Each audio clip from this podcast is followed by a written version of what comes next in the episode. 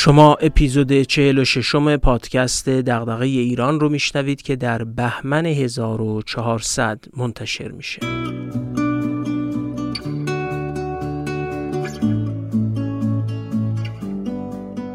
من محمد فاضلی هستم و تو این پادکست از کتابا و متونی میگم که میشه از اونها مباحثی درباره توسعه و بهبود مسائل جامعه ایران رو یاد گرفت یا حداقل به سوالاتی از جنس دغدغه ایران بیشتر و بهتر فکر کرد.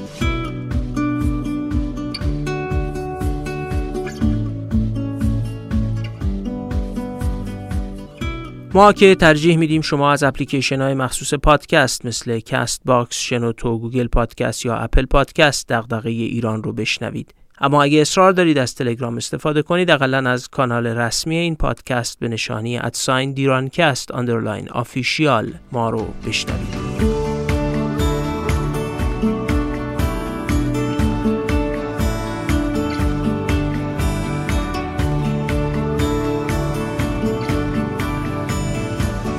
اگه مایلید از این پادکست حمایت کنید می‌تونید از طریق صفحمون در سایت هامی باش یا از طریق شماره حساب و کارتی که در توضیحات کانال تلگرام پادکست اومده این کار رو انجام بدید. اگر هم مایل باشید حامی مالی پادکست بشید می‌تونید به همون ایمیل بزنید. نشانیمون هست دیرانکست at gmail.com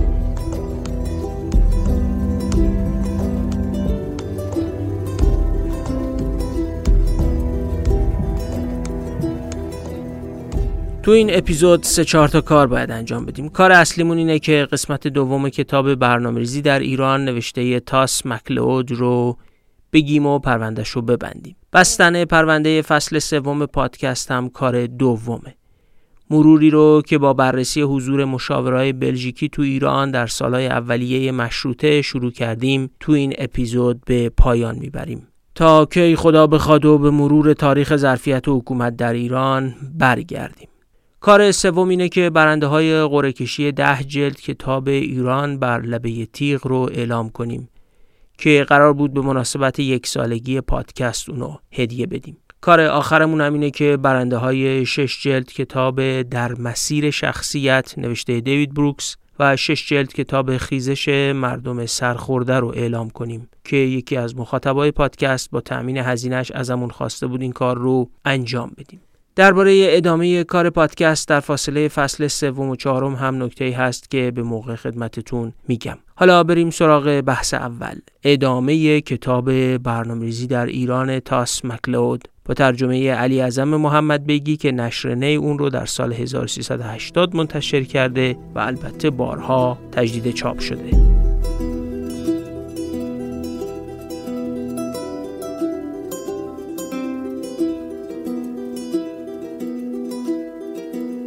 آخرین بحثامون در اپیزود 45 درباره وضعیت کارکنان سازمان برنامه بالاخص تحصیل کرده های خارج. رابطهشون با تحصیل کرده های داخل وضعیت دانشگاه ها و سنت های تحقیقات در اونها و تأثیراتی که بر کیفیت مطالعات در نظام اداری و بالاخص در سازمان برنامه گذشته بود رو در اپیزود قبلی شنیدیم. حالا بحث رو با شرح تشکیلات و نظام اداری سازمان برنامه و اثراتش بر برنامه‌ریزی توسعه در ایران ادامه میدیم. سازمان برنامه دو مشکل اساسی داشت. اولا برنامه به طراحی پروژه های عمرانی محدود شده بود و حتی بعدها هم که برنامه‌ریزی جامع در دستور کار قرار گرفت. روح حاکم کماکان طراحی پروژه های عمرانی یعنی ساخت جاده کارخونه صد و نیروگاه و خلاصه سخت افزار بود. بدیهی بود که بخشای نرم افزاری یا سازوکارهای حکمرانی در همون محدوده تنگ اقتصادی هم خیلی در کانون توجه نبود. ثانیا سازمان برنامه با بقیه بخشای دولت تعارض داشت. مکلود می نویسه دستگاه های اجرایی به طور روزافزونی از این امر ناراضی بودند که سازمان برنامه به مسابه دولتی در درون دولت بخش قابل توجهی از مخارج عمومی را تحت کنترل داشته باشد. سازمان برنامه شاید به طور ناخواسته کم کم به رقیب دولت بدل شد. نمی‌خوام خیلی وارد این بحث بشم اما یادتون بیاد که محمود احمدی نژاد در سال 1385 به یک باره سازمان برنامه و بودجه وقت رو منحل کرد. اگه خوب دقت کنیم در اصل او مایل نبود یه دولت در درون دولتش رو تحمل کنه و تعارضات ناشی از این وضعیت رو بر نمیتابید. این تنش حداقل در پنجاه سال پیش از این تصمیم ریشه داشت. سازمان برنامه کلا از ابتدا بر کار اجرایی و نیروی مهندسی بنا شده بود. وقتی برنامه سوم با روی کرده برنامه‌ریزی جامع از راه رسید و دیگه قرار نبود سازمان برنامه فقط کار عمرانی بکنه لازمش این بود که یه نیروهای دیگه ای مثلا اقتصاددانا جای مهندسا رو بگیرن. مکلود معتقد یه همچین تغییر نقشی هیچ وقت به صورت کامل محقق نشد. اون اندیشه که توسعه یعنی اجرای چند طرح عمرانی که هنوزم کم و بیش حاکمه و رؤسای جمهور وزرا و مقامات کشور هر وقت می‌خوان حرف از توسعه بزنن یا اون رو نمایش بدن میرن و روبانی پاره می‌کنن و فهرستی از طرحهای عمرانی رو به رخ می‌کشن. از اون زمان شکل گرفته بود. درسته برنامه سوم اجرای طرحهای عمرانی رو به عنوان وظیفه فرعی و حتی آخرین وظیفه سازمان پیش بینی می‌کرد اما نه اون موقع چنین روحی بر سازمان برنامه حاکم شد. و نه امروز گزینه برنامه به مسابه سازوکاری برای بهبود حکمرانی و نه تأمین بودجه جاری و بودجه طرحهای سازهی عمرانی هیچ وقت تو دل نظام برنامه ریزی مورد توجه قرار نگرفت. ملاحظات اداری هم نقش مهمی داشت. سازمان برنامه می‌خواست قدرتی رو که در برنامه دوم داشت و بالا سر دستگاه های اجرایی بود حفظ کنه. برنامه رو هم اجرا کنه. در حالی که برای اجرای برنامه جامعه باید جایگاهش به عنوان سازمانی در کنار دستگاه های اجرایی و نه آقا بالا سرشون تغییر می‌کرد. اینجا لازمه یه مفهوم از برنامه ریزی رو که بسیار مهمه و هنوز در ایران مفقود بیان کنیم. در اصل مکلود یه جمله طلایی گفته که باید تو ایران امروز بسیار دربارش فکر و کار کنیم. میگه محصول اساسی برنامه ریزی یک برنامه نیست بلکه الگوی منظم نظاممند آگاهانه و دوراندیشانه تصمیم گیری و عمل اداری است. هرچی فکر می‌کنم بیشتر می‌بینم که انگار به عمق تاریک تاریخ ناکامی های برنامه‌ریزی در ایران با همین یه جملش نوری انداخته. میگه آقا هدف برنامه ریزی روی کاغذ آوردن اعداد و ارقام درباره ساختن این پل کشیدن اون جاده تخصیص این مقدار پول و تصویب اون بخشنامه و قانون که نیست. برنامه ریزی تهش باید شرایطی ایجاد کنه که بر کشور یه الگوی منظم نظاممند آگاهانه و دوراندیشانه تصمیم گیری و عمل اداری حاکم بشه. اگه اینا درست شد یعنی نظام اداری منظم شد آگاهانه شد و دوراندیش شد و من البته بهش اضافه می‌کنم که اگه ابزارهای این قابلیت ها رو هم به دست آورد او وقتی که بنیان یه حکمرانی با ظرفیت برقرار میشه. اون وقت برنامه به معنای نوشته های روی کاغذ هم معنا پیدا می‌کنه. این یعنی توانمند شدن دستگاه اداره کشور. این یعنی برنامه ریزی مقطعی از کار دولت یا وظیفه بخشی از دولت به نام سازمان برنامه نیست بلکه برنامه ریزی همون منطق عمل دائم و مستمر و پویای کل دولته. اگه این رو مبنا قرار بدیم می‌فهمیم که این برنامه های پنج ساله توسعه که نوشته می‌شد در زمان پهلوی و امروز شش داش رو نوشتیم و اجرا کردیم و هزاران هزار ساعت وقت بروکرات و مجلس و دولت صرف تنظیم و تصویب و اجراش میشه و شده. اصلا روح برنامه ریزی ندارن. اون روح و ماشین مولد منطق برنامه یعنی نظاممندی نظم آگاهانه و دوراندیش بودن در اینها تجلی نمی‌کنه. سوال مهم اینه که پس چرا این مدل برنامه نوشتن ادامه پیدا می‌کنه و چند دهه تداوم داشته حتما دلایل متعددی داشته و داره سازمانی به مدت چند دهه شکل گرفته و خود این سازمان عاملی برای تداوم این وضعه. یه دی این روش رو بلدن و تغییر روش براشون سخته.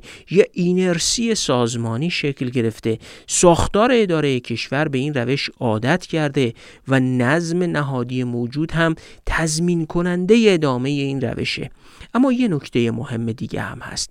ماکس وبر جامعه شناس معتقد بود هر ایده برای اینکه تداوم پیدا کنه حتما باید با منافع پیوند بخوره و هر ایده که تداوم پیدا کرده حتما با منافعی پیوند خورده. مکلود هم می نویسه دستگاه های اجرایی مربوطه با سوء زن به برنامه ریزان اجازه دادند که برنامه بزرگی برای آنها تهیه کنند. زیرا این زیراش مهمه. زیرا اجرای چنین برنامه ای معادل با تخصیص بودجه هنگفتی به این گونه دستگاه ها بود. خیلی جالب نیست؟ تداوم سنت برنامه‌ریزی به این شکل و هر بار برنامه بزرگتری نوشتن و اهداف گندهتری ترک کردن معادل با تخصیص منابع بیشتری به سازمان ها و زینفعانشه این دلیل به تنهایی حتی جدای از بقیه دلایل می‌تونه خودش عامل تداوم این نظام برنامه‌ریزی باشه. این وضعیت سبب میشه اون روح برنامه‌ریزی که مکلهود ازش میگه دیگه معنا نداشته باشه. اگه اون روح برنامه ریزی که مکلود میگه وجود داشت الگوهای استقرار کشاورزی و صنایع به این شکلی که امروز هست شکل نمی گرفت به این شکل که در خشکترین حوزه های آبری صنایع و کشاورزی آببر فراتر از ظرفیت اکولوژیک حوزه ها مستقر بشه. اگه اون روح دوراندیشی برنامه‌ریزی نظاممند و منظم بودن وجود داشته در استقرار صنایع و ترکیب میزان سرمایه بر بودن یا کاربر بودن اونها ملاحظات جمعیتی لحاظ می‌شد. اگه اون روح وجود داشت سرهم کردن بتون و لوله و ماشینالات مساوی توسعه تلقی نمی‌شد. وقتی اپیزود 47 ما رو که یه اپیزود ویژه است بشنوید دقیق متوجه خواهید شد که داریم درباره فقدان چه چیزی و چه اثرات خسارت باری ناشی از فقدان این روح برنامه ریزی حرف می‌زنیم. پس اگه خواستید اهمیت همین تک جمله مکلئود درباره ظرفیت حکومت در ایران رو به روایت ما بشنوید اپیزود ویژه 47 رو افتخار بدید و با ما همراه باشید.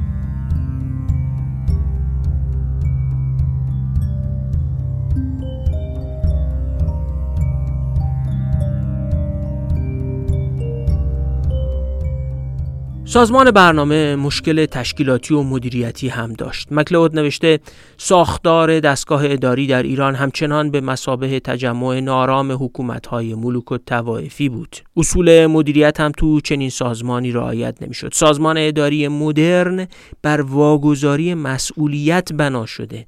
اما مکلود میگه این اندیشه در ایران اصلا ناشناخته بود چون اختیار و مسئولیت در این سازمان اداری به افراد به درستی واگذار نمی‌شد. در در واقع جزئی ترین مسائل اغلب به اطلاع مقام بالاتر در سازمان می‌رسد. این جمله که مکلود درباره ساختار سازمان اداری در ایران میگه. این یکی از اون معانی ملوک و توائفیه همه بروکرات ها عین رعایا به مدیر بالادستیشون در جزئیات وابستن. کمترین خسارت یه همچین وضعیتی تأخیر تو انجام کاراست چون همه چیز باید به اطلاع مقام بالادستی برسه. و خسارت بزرگتر اینه که مقام بالادستی زیر بار کارا و تصمیماتی که باید بگیره له میشه. حالا تصور کنید که همینجوری کارا از کارشناس به مدیر دفتر به بالاتری به مدیر اداره به معاون به وزیر به معاون اول بعد به رئیس جمهور و بعد به شوراهای عالی حواله داده بشن. بالاترین مقامات دولت زیر بار اونچه که در واقع باید تو پایین ترین سطوح تعیین تکلیف می شدن له میشن و کشور فلج میشه. توی یه همچین ملوک و توایفی اداری مدیرای پایین دست اصلا تصمیم نمی‌گیرن چون اختیار و مسئولیتش رو با هم ندارن. هر مسئله کوچیکی می‌تونه به دستور کار جلسه ای با مقام بالاتر تبدیل بشه. برای همینه که این همه جلسه تو سازمان اداری ایران برگزار میشه.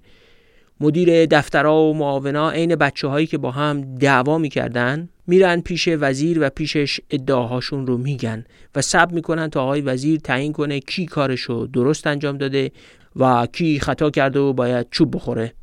در ضمن نمی‌خوان زیر بار مسئولیت برند و ترجیح میدن هر تصمیمی در فضای جمعی جلسات اتخاذ بشه تا بار مسئولیت رو یک نفر به عهده نگیره. اغلب هم دستگاه اداری به اطلاعات و آمار و کار کارشناسی درست و درمون دسترسی نداره و هر تصمیمی از چند جا پنچری داره. اینجوریه که جلسه به جای اینکه سازوکار تصمیم گیری کارآمد باشه یا سازوکاری برای هماهنگی میان بخشی یا بین بخشی یا درون سازمانی در اصل جلسه سازوکاری برای شکستن مسئولیت بین چند نفر که بعدا بتونن بگن من که تنها تصمیم نگرفتم جلسه تصمیم گرفت. جلسه ابزار مشروعیت دادن به تصمیمات ناقص و گاه به درد نخوریه که هیچ کس حاضر نیست مسئولیتش رو به تنهایی قبول کنه. اینجوری میشه که جلسات هی سطحشون بالاتر میره تا دست آخر مثلا بگن دولت یا شورای عالی امنیت ملی تصمیم گرفته تا بشه باهاش دهن بقیه و منتقدا رو بست. اما خب این سازوکار تصمیم گیری باعث توسعه نمیشه. مکلود در ادامه همین بحث یه جمله میگه که اگرچه چند بار بهش اشاره کردیم اما تکرارش بد نیست. میگه تو ایران هماهنگی اصطلاحیه که زیاد استفاده میشه و در اصل ازش سوء استفاده میشه. هماهنگی در اصل یعنی تجدید سازماندهی به نحوی که مسئولیت ها و ارتباطات سازمانی به شکلی بشه که کارها سازمان نظم و رویه بهتری پیدا کنه. اما تو ایران یعنی تشکیل کمیسیون های جدید یا گسترش همین کمیسیون های موجود.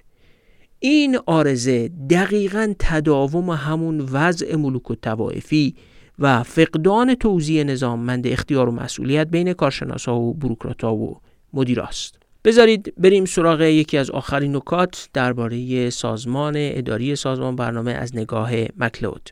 میگه به نظر غربی ها دیوان سالاری پدیده فراتر از ابزار اجرای سیاست های دولت است.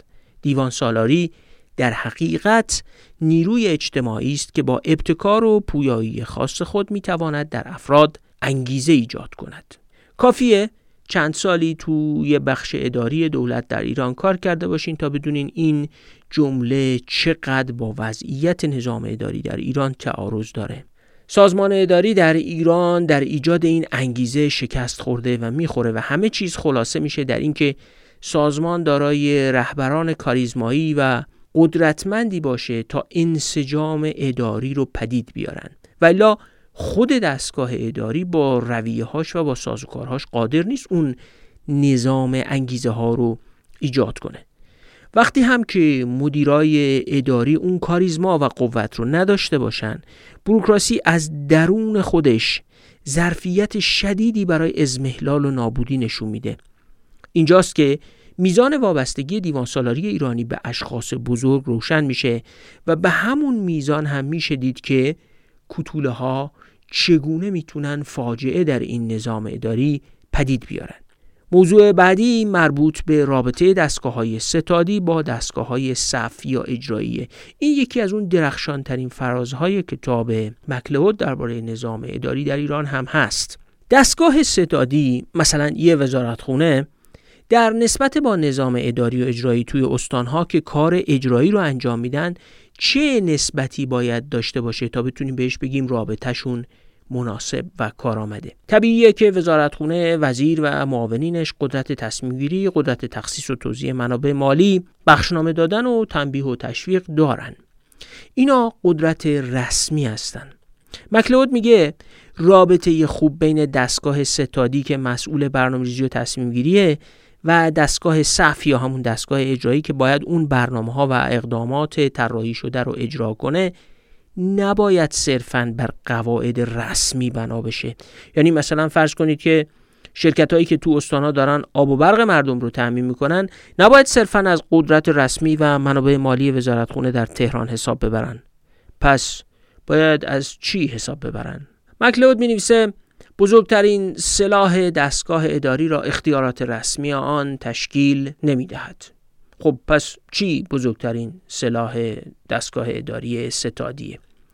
او نوشته توانایی دستگاه ستادی در نمایش قوه کارشناسی و قدرت خود در قانع کردن دستگاه های اجرایی سلاح بزرگ دستگاه ستادیه. هر کی تو دستگاه اداری کار کرده باشه معنای این جمله رو خیلی عمیق متوجه میشه. با زور و بخشنامه و منابع مالی و من دستور میدم و من علم می‌کنم و من بل می‌کنم نمیشه کار با کیفیت رو پیش برد.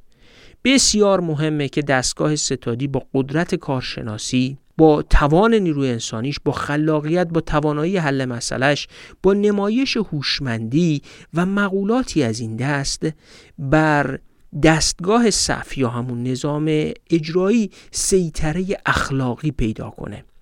صف نباید اینجوری فکر کنه که من به دستور وزیر یا ستاد در تهران گوش میدم چون زورش زیاده و چون پستم رو می‌تونه بگیره یا منابع مالیم رو می‌تونه قطع کنه یا پاداشای سر ماه رو نده.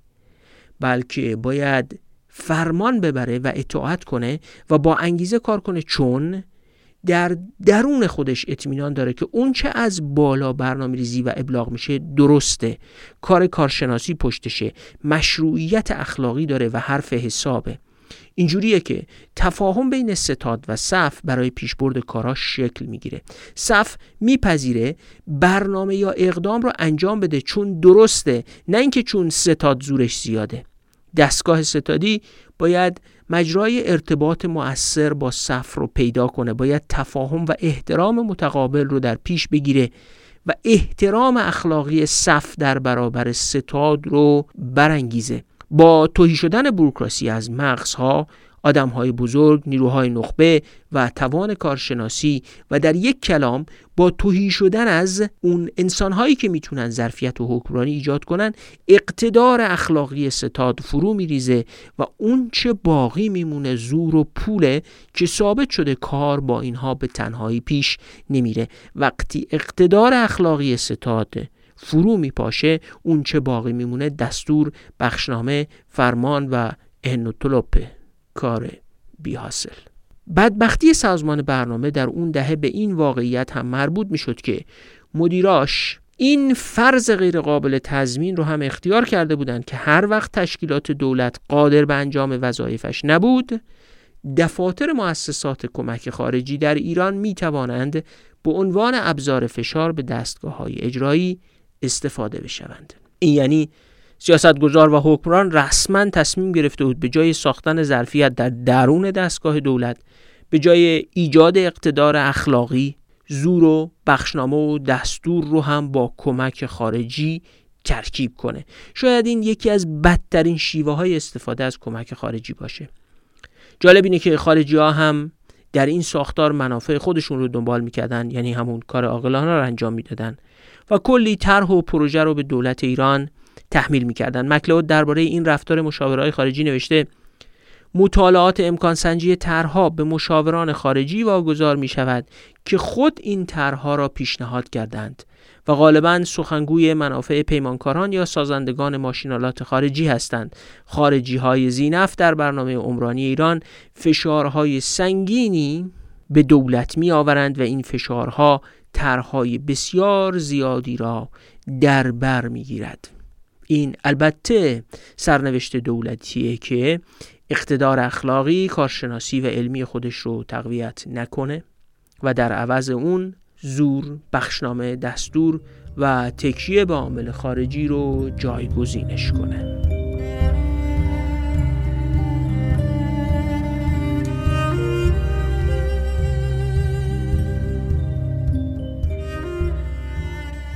مکلوود تو یکی از درخشانترین و هیجان انگیزترین فرازهای کتابش از یه ساز و کار بسیار مخرب در نظام حکمرانی ایران پرده برمیداره.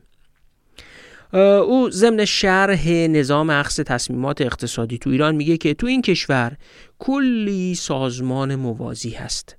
بگذارید عین نوشته خودش رو بخونم. ارزشش رو داره. در هر زمان چند سازمان وجود دارد که قانونا مجاز به سیاست گذاری اقتصادی هستند. در سالهای اخیر درجه اهمیت این سازمان ها لحظه به لحظه و تقریبا ماه به ماه تغییر کرده است. در چنین محیطی برای صد کردن راه یک سیاست به راحتی می‌توان یک سازمان دولتی را علیه سازمان دیگر برانگیخت یا از اجرای تصمیمات یک سازمان از طریق ارجاع موضوع به سازمان یا شورای دیگری که اختیارات مشابه دارد جلوگیری کرد. در نتیجه این وضع هیچ شورا یا سازمانی را نمی‌توان مسئول موفقیت یا شکست سیاست ها یا برنامه های دولت دانست زیرا هر سیاست در معرض برداشت های متفاوت و شک و تردید درباره قلمرو اختیارات قانونی سازمان ها قرار دارد. این یعنی بوروکراسی که در اقلانیت مدرن برای شفافیت، متناسب کردن اختیار با مسئولیت، ایجاد انگیزه و اقلانی کردن و تسریعی تو کارا ایجاد شده از طریق ایجاد سازمان های موازی به ضد خودش تبدیل میشه. یعنی بهترین راه برای مسئولیت گریزی و برای دست باز داشتن در چیزی که امروزی ها بهش میگن پیچوندن ایجاد سازمان های موازیه. برای هر کاری دو یا چند تا سازمان درست می‌کنید. اون وقت دستت بازه که هر کاری خواستی بکنی و اصلا معلوم نشه که شکست یا موفقیت بر عهده کیه. حالا این رو هم در نظر بگیرید که چنین ساختاری دم به تم کابینه ها و وزراش عوض بشن. اینجوری میشه که یه ابهام همیشگی تو ساختار نظام اداری لونه می‌کنه. خود مکلاود کنار هم قرار گرفتن شورای عالی اقتصاد. شورای پول و اعتبار سازمان برنامه وزارت اقتصاد و شرکت ملی نفت ایران رو مستاقی از همین وضعیت می‌دونه. نتیجه چنین وضعیتی این می‌شد که حتی سازمان برنامه گاهی اوقات علیرغم ژست قدرت و اقتداری که می‌گرفت آنقدر قدرت نداشت که از سیاست گذاری اقتصادی مغایر به برنامه های عمرانی خودش هم جلوگیری کند. همون موقع مؤسسه امور دولتی پیشنهاد کرده بود که شورای عالی اقتصاد و سازمان برنامه در هم ادغام بشن. ولی این پیشنهاد رو هم عملی نکردن. تو همه اپیزودهای این پادکست تاکید کردیم که مشکلات ظرفیت و حکومت در ایران ساختاری و تاریخیه و اگه تاریخشون رو ندونیم فکر می‌کنیم یه شبه ایجاد شدن یا میشه یه شبه حلشون کرد. دقت کنید که عین همین مسائلی که مکلود از دهه چهل روایت می‌کنه 60 سال بعد هنوز هم وجود داره. تاریخ سیاست گذاری در چند دهه گذشته پر از تناقضات بین تصمیمات سازمان برنامه شورای پول و اعتبار شورای اقتصاد شورای هماهنگی سران قوا و چندین شورای دیگه که هر کدوم به نحوی یه مدعایی تو سیاست گذاری اقتصادی دارن. این وضعیت تو در تو بودن نهادها و سازمانها ابهام تو وظایف و اختیارات و مسئولیت گریزی که از این وضعیت ناشی میشه رو بیافزایید به اینکه مکلود معتقد اصلا در ایران مسئولیت مشترک وزرا در عمل وجود نداره. مسئولیت مشترک یعنی اینکه وزرا همشون با هم در مقابل وضعیت تصمیمات و عواقبش مسئولن. درسته یکی وزیر نفت یکی وزیر آب یکی وزیر نون یکی وزیر آموزشه و همجوری الاخر. اما همه با هم در مقابل تصمیمات کابینه مسئولن. میگه اما تو ایران از یه همچی چیزی خبری نیست. به سراحت نوشته. اعضای هیئت دولت به عنوان یک گروه هیچ وجه مشترکی ندارند جز آنکه مرجع انتصاب همه آنها شاه بود. آنها به لحاظ آرمانها مقاصد و تعهدات خود هیچ وجه مشترکی نداشتند. وزرا هیچ تعلق خاطر چندانی به نهادی که خود پاره ای از آن بودند یعنی همون هیئت دولت نداشتند. در ایران قدرت سیاسی می توانست وجود داشته باشد و داشت اما کاملا خارج از چارچوب هیئت دولت توضیع می شد همین باور رو هم درباره مجلس داره و نوشته اقتدار همه اینها به شاه برمیگردد و در قبال رفتار خود در مقابل وی مسئولند. و درباره خود شاه هم می نویسه البته معلوم نیست رفتار خود شاه را چه نیروهایی تعیین می کنند فقط همین را بگوییم که در هنگام فعالیت ما در ایران شواهد کمی وجود داشت که نشان بدهد نهاد سلطنت می تواند یا می خواهد موانع موجود در برابر فرایندهای تصمیم گیری دولت را برطرف کند یا مقدمات لازم را برای اجرای برنامه سوم فراهم آورد. به نظر شما در چنین نظامی از حکمرانی خیلی عجیبه که انقلاب بشه و کلش فرو بریزه؟ این البته می‌تونست عاقبت محتملی برای حکومتی باشه که ابوالحسن ابتهاج در خاطراتش درباره راه اندازی دفتر اقتصادی سازمان برنامه میگه میبایست اعضای کمیسیون برنامه مجلسین را قانع می‌کردم که کارهای اقتصادی اقتصاددان لازم دارد. ببینید درد یه بروکراتی مثل ابتهاج می‌تونه تا اینجا برسه. بعد ادامه میده من اطمینان دارم که اگر موضوع استخدام اقتصاددان را با کمیسیون مطرح می‌کردم آنها می‌گفتند که اقتصاددان برای چه می‌خواهید؟ ما در وزارت دارایی تعداد زیادی اشخاص مجرب داریم. اشخاصی که سی سال در وزارت دارایی بودند و هرچه دلتان بخواهد از اقتصاد به شما خواهند گفت. بنابراین امکان نداشت که من بتوانم برای این کار اعتباری تعمین بکنم و به این جهت دنبال این فکر رفتم که اعتبار دفتر اقتصادی را از محل دیگری تأمین کنم.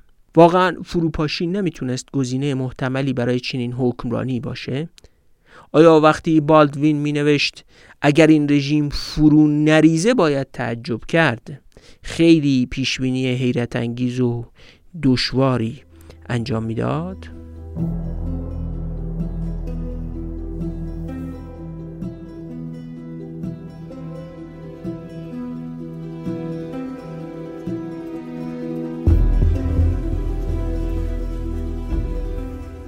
خب روایت ما از کتاب برنامه‌ریزی در ایران تاسمک لعود همینجا به پایان می‌رسه. حالا وقتشه که یه جنبندی از کل اپیزودهای فصل سوم پادکست دغدغه ایران داشته باشیم. این فصل رو با کتاب مستخدمین بلژیکی در خدمت دولت ایران نوشته آنت دوستره شروع کردیم. معلوم شد مشروط خواها فهمیده بودن که حکومت مدرن به ملزوماتی نیاز داره که سر و سامون دادن مالیه دولت از اصلی تریناش محسوب میشه. بلژیکی ها به سرکردگی موسیونوز برای همین وارد ایران شدن. ایران اون روز البته استقلال سیاسی نداشت و روسیه و انگلیس هر کدوم هیته نفوذ خودشون رو داشتن. یه نظام مالیه زمینداری و دستگاه حکومتی فرسوده هم که با مرگ شاه عباس صفوی در 1629 میلادی رو به زوال رفته بود ابزار کار حکمرانی قاجارها و میراث مشروط خواها بود. بلژیکی ها تلاش کردن این دستگاه اداری و بالاخص مالی گمرک و پست رو سر و سامون بدن. اما خب موفقیت های نسبی داشتن. تا اونجایی که روسا توی گمرک باهاشون را اومدن موفق شدن و در بقیهش به استثنای پست موفقیتاشون کم و بیش بود. قریب 25 سال در ایران موندن اما ایران اساسا حاکمیت سیاسی منسجمی بر سراسر عرصه سرزمینیش نداشت و اصلا اقتدار حاکمیت بر سراسر سرزمین ایران وجود خارجی نداشت تا بشه اصلاحات جدی رو انجام داد. سرنوشت مورگان شوستر هم در سال 1290 شمسی با همین تعارضات خارجی و فقدان یک حکومت متمرکز به تلخی رقم خورد. نکته مهم این بود که دریافتیم بسیاری از اصلاحاتی که شوستر در مالیه نظام کاداستر یا حدنگاری عراضی ایجاد حساب واحد خزانه خزانهداری متمرکز و اصلاحات مالیاتی مد نظرش بود تا دهه ها بعد و تا امروز هم به درستی انجام نشدن. شوستر هم دست آخر با التیماتوم روسا مجبور به ترک ایران شد. جنگ جهانی اول تضعیف انگلستان و انقلاب در روسیه فضایی فراهم کرد تا دولتی در ایران به رهبری رضاشاه شکل بگیره که اقلا می‌تونست قدرت نظامی خودش رو در سراسر کشور اعمال کنه. ابتدا و انتهای این دوره مصادف شد با دو دوره خدمت آرتور میلسپو در ایران. دو روایت از میلسپو درباره رضاشاه و حکمرانیش رو یکی بین سالهای 1301 تا 1306 یعنی اوایل دوره رضاشاه و یکی بین سالهای 1321 و 1323 یعنی وقتی رضاشاه از ایران رفته بود رو با هم مرور کردیم. بارزترین نکته این بود که حکمرانی رضاشاه موفقیت های گاه خیره کنندش در ساخت و سازها که راه آهن بزرگترین جلوه اونه و موفقیت در ایجاد نظام اداری و سازمان دولت در ایران های جدی در شکل دادن به سازوکارهای حکمرانی مدرن و فراتر رفتن از ساخت و ساز داشت اون نظام هم نتونست بنیانهای حکومت مدرن در ایران رو که مالیه مدرن، مجلس، حاکمیت قانون و توسعه سیاسی بخشهای قابل توجهی از اون بودن رو ایجاد کنه.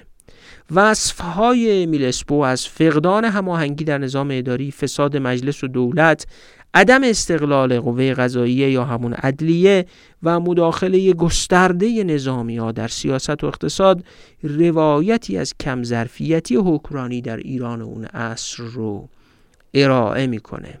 روایتمون درباره نقصانهای ظرفیت حکومت در ایران رو با کتاب برنامه‌ریزی و توسعه جورج بندیکت بالدوین که به دوران پهلوی دوم میپرداخت پی گرفتیم. اونجا هم دیدیم که اساس نظام برنامه‌ریزی توسعه در ایران بلخص در عرصه صنعت کشاورزی نیرو انسانی و آموزش و حتی منطق و مفهوم برنامه‌ریزی چه مشکلات بنیادینی داشته. بالدوین وضعیت رو به گونه ای روایت می‌کنه که تو همون سال 1346 پیش بینی می‌کنه که تداوم اون نظام سیاسی ممکن نبوده و فرو نپاشیدنش مایه تعجب خواهد بود.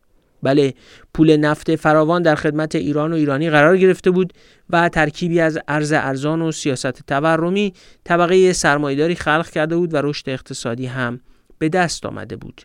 اما روایت بالدوین نشون میده این وضعیت پایداری نداشت و به علاوه خیلی تأثیر نظام برنامه‌ریزی توسعه نبود و البته بحران اقتصادی و اجتماعی ذاتی اون شکل از تحول هم پدید اومد.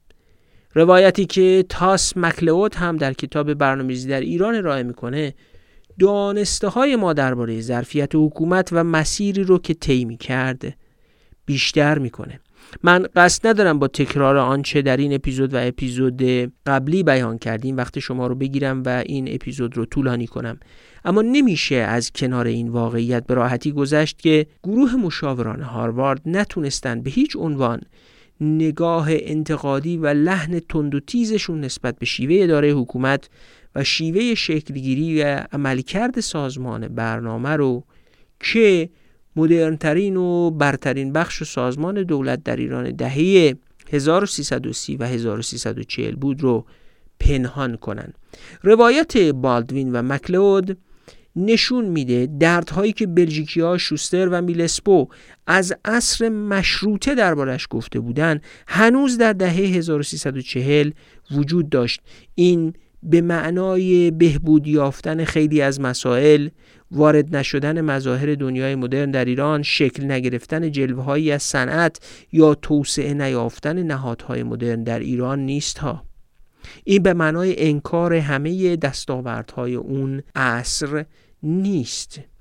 اما واقعیت اینه که حداقل به روایت مکلود و بالدوین سازوکارهای بنیادین حکمرانی در ایران هنوز در دهه چهل درگیر بیماری های بود که رد پاشون به وضوح در عصر مشروطه و زمان خدمت شوستر و میلسپو هم قابل رؤیت بود.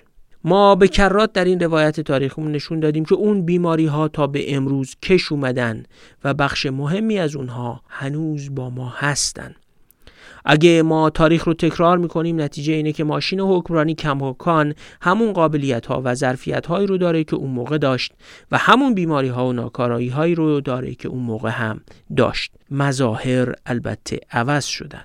به جای چرتکه ماشین حساب روی میز بروکرات است و کامپیوترها همه جا هستن. اما منطق برنامه‌ریزی توسعه همونی که قبلا بود. اون چیزی که از نظر مکلود می‌تونه روح برنامه‌ریزی توسعه تلقی بشه کماکان گم شده است.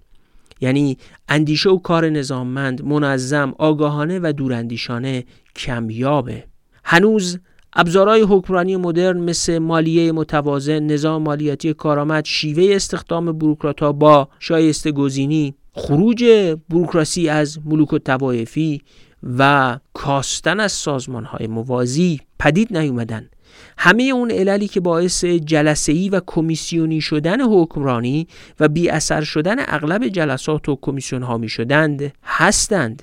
هنوز حکمرانی با اتکا بر سازمان های موازی وجه قالب حکمرانیه. اون چیزی که میشه اسمش رو گذاشت تداوم تاریخی علل.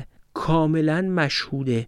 این تداوم تاریخی مثل روحی که در هر قالبی در هر دولتی در بنیان هر شعاری و در متن هر برنامه‌ای و در پس هر روی کردی حاضر و موثره و دولتها و سیاستمدارانی با جهتگیری های گاه کاملا متفاوت رو دست آخر به نقطه یکسانی میرسونه. امیدوارم فصل سوم این پادکست نقشی ایفا کرده باشه در تشریح این تداوم تاریخی علل. ما البته سه اپیزود ویژه بحران اجتماعی اعتراضات به خشکی زاینده رود ابعاد اقتصادی مسئله آب در ایران و بحث تورم و اخلاق هم داشتیم. در یه نگاه میشه این سه اپیزود ویژه رو تجلیات کم ظرفیتی حکومت در ایران تلقی کرد. در اصل تو ذهنمون بود که نشون بدیم چگونه مسئله های واقعی از دل شرایط خاص و حکمرانی در ایران بیرون میان؟ حکمرانی که با کم ظرفیتی تاریخی خودش می‌تونه باعث خشکی زاینده رود در فرایندی پنجاه ساله بشه. تورم بیافرینه و اخلاق جامعه رو به نابودی و فساد و زوال بکشه و آببری اقتصاد رو به نحوی بالا ببره که به بحران محیط زیستی و تهدید تمدنی برای سرزمین تبدیل بشه.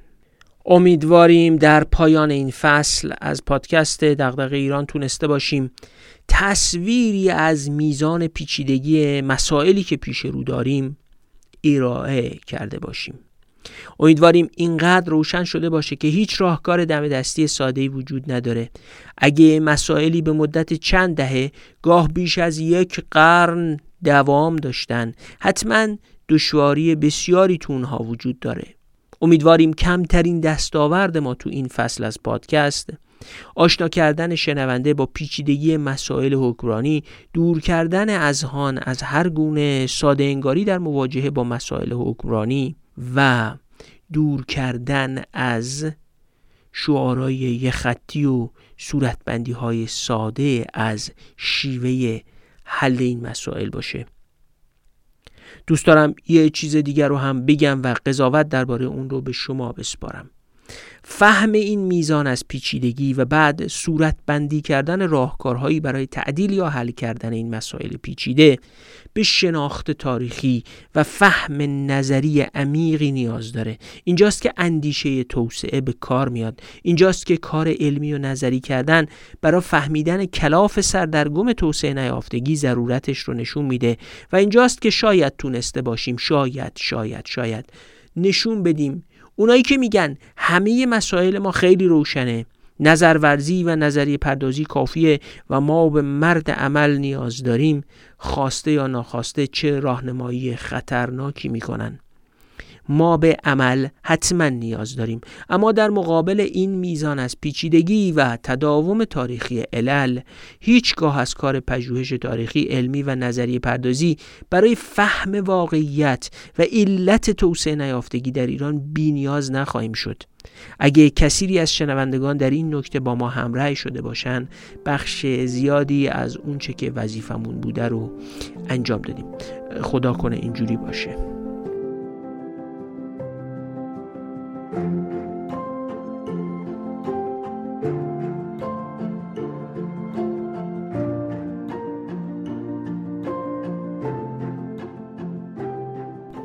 خب فصل سوم پادکست دغدغه ایران به پایان رسید.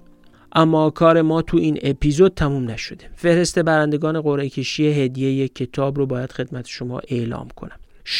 و دو نفر لطف کردن برای گرفتن هدیه کتاب دور ششم به مناسبت یک سالگی پادکست به ما ایمیل زدن و ثبت نام کردن. ما قرار بود ده جلد کتاب ایران بر لبه تیغ رو بین این عزیزان قرعه کشی کنیم که چون چاپ چهارم کتاب هم در بهمن 1400 منتشر شد ده نسخه دیگه هم اضافه کردیم و نهایتا 20 جلد کتاب رو بین این عزیزان قرعه کشی کردیم. برنده ها به این ترتیبی هستند که می‌خونم خدمتتون.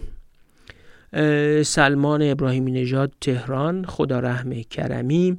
محمد عرب جونقانی از جونقان چارمحال بختیاری سهیل میزانی از تهران ایوب ابوذری از تون کابون سید وحید رضوی از اصفهان عبدالسلام علمی از سیستان و بلوچستان علی دبیری از کنگان بوشهر عادل رضایی از آزاد شهر حمید جعفری از تبریز هانیه سجاد از اصفهان علی رضا آخوندی از اسلام شهر استان تهران رضا رمضانی از تهران مهدی عطاران از مشهد محمد رضایی نیرومند از کرج عقیل و خیری از شهرستان سرباز سیستان و بلوچستان امیر ارسلان هر از اصفهان احسان کیانی رعوف از ایزه خوزستان عزیز مسعود مشیری از شهر تالخونچه اصفهان و یاسر قاسمی آریان از تهران. شش نفر هم دریافت کننده هدیه کتاب در مسیر شخصیت نوشته دیوید بروکس داریم. این عزیزانم به این ترتیب هستند سرکار خانم مهدیه نیلی از تهران سرکار خانم آرزو سیفی از تبریز آقای محمد رضای مرادی از داراب فارس سرکار خانم هاجر اعتدالپور دهکردی از شهر کرد آقای رضا حسین زاده از سراب آذربایجان شرقی و سرکار خانم زینب سلیمی از شهرستان بن در چهارمحال و بختیاری. شش نفر هم دریافت کننده هدیه کتاب خیزش مردم سرخورده هستند که به این ترتیبن. جناب آقای لطف الله زبیهی از تالش گیلان آقای حسین مجدفر از کرج سرکار خانم معصومه صفایی صبور از شهریار استان تهران آقای میسم عبادی از تهران مرتزا اسقری علایی از تهران و خانم سمانه حاجیان از اصفهان. معدودی از این عزیزان نقص آدرس داشتن که براشون ایمیل فرستادیم که آدرسشون رو کامل کنن و انشالله کتابا رو بتونیم به دستشون برسونیم. قصد فقط جلب توجه کردن به کتاب و دعوت به خوندنه بنابراین شرمنده بقیه دوستانی هستیم که نمی‌تونیم بهشون کتاب هدیه بکنیم. فقط دوباره توضیح بدم که شش جلد کتاب در مسیر شخصیت و شش جلد کتاب خیزش مردم سرخورده رو به درخواست یکی از مخاطبای پادکست و با هزینه ایشون تأمین کردیم که البته نخواستن نامشون رو ذکر بکنیم. صمیمانه ازشون متشکریم.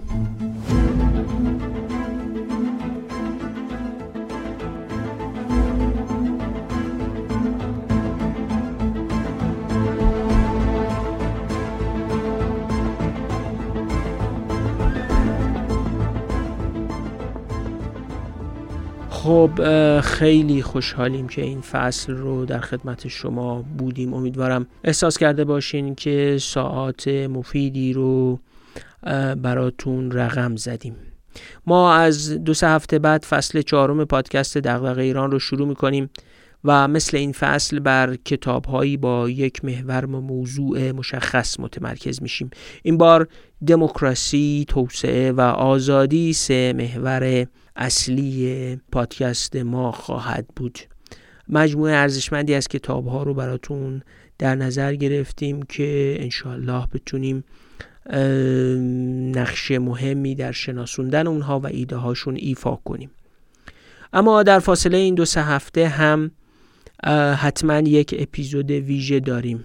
اپیزود 47 ما یه اپیزود ویژه است که بگذارید از الان دربارش چیزی نگم. اما سعی کردیم باستاب همه آنچه را که در 46 اپیزود گذشته گفتیم به نحوی در این اپیزود شماره 47 باستاب بدیم. امیدوارم افتخار داشته باشیم در اپیزود 47 و اپیزودهای فصل چهارم هم میهمان وقت و ذهن و دلهای شما باشیم. واقعا خیلی خیلی خیلی خوشحالیم که با ما هستید و به هر طریقی حمایتمون می‌کنید. فعلا خداحافظ.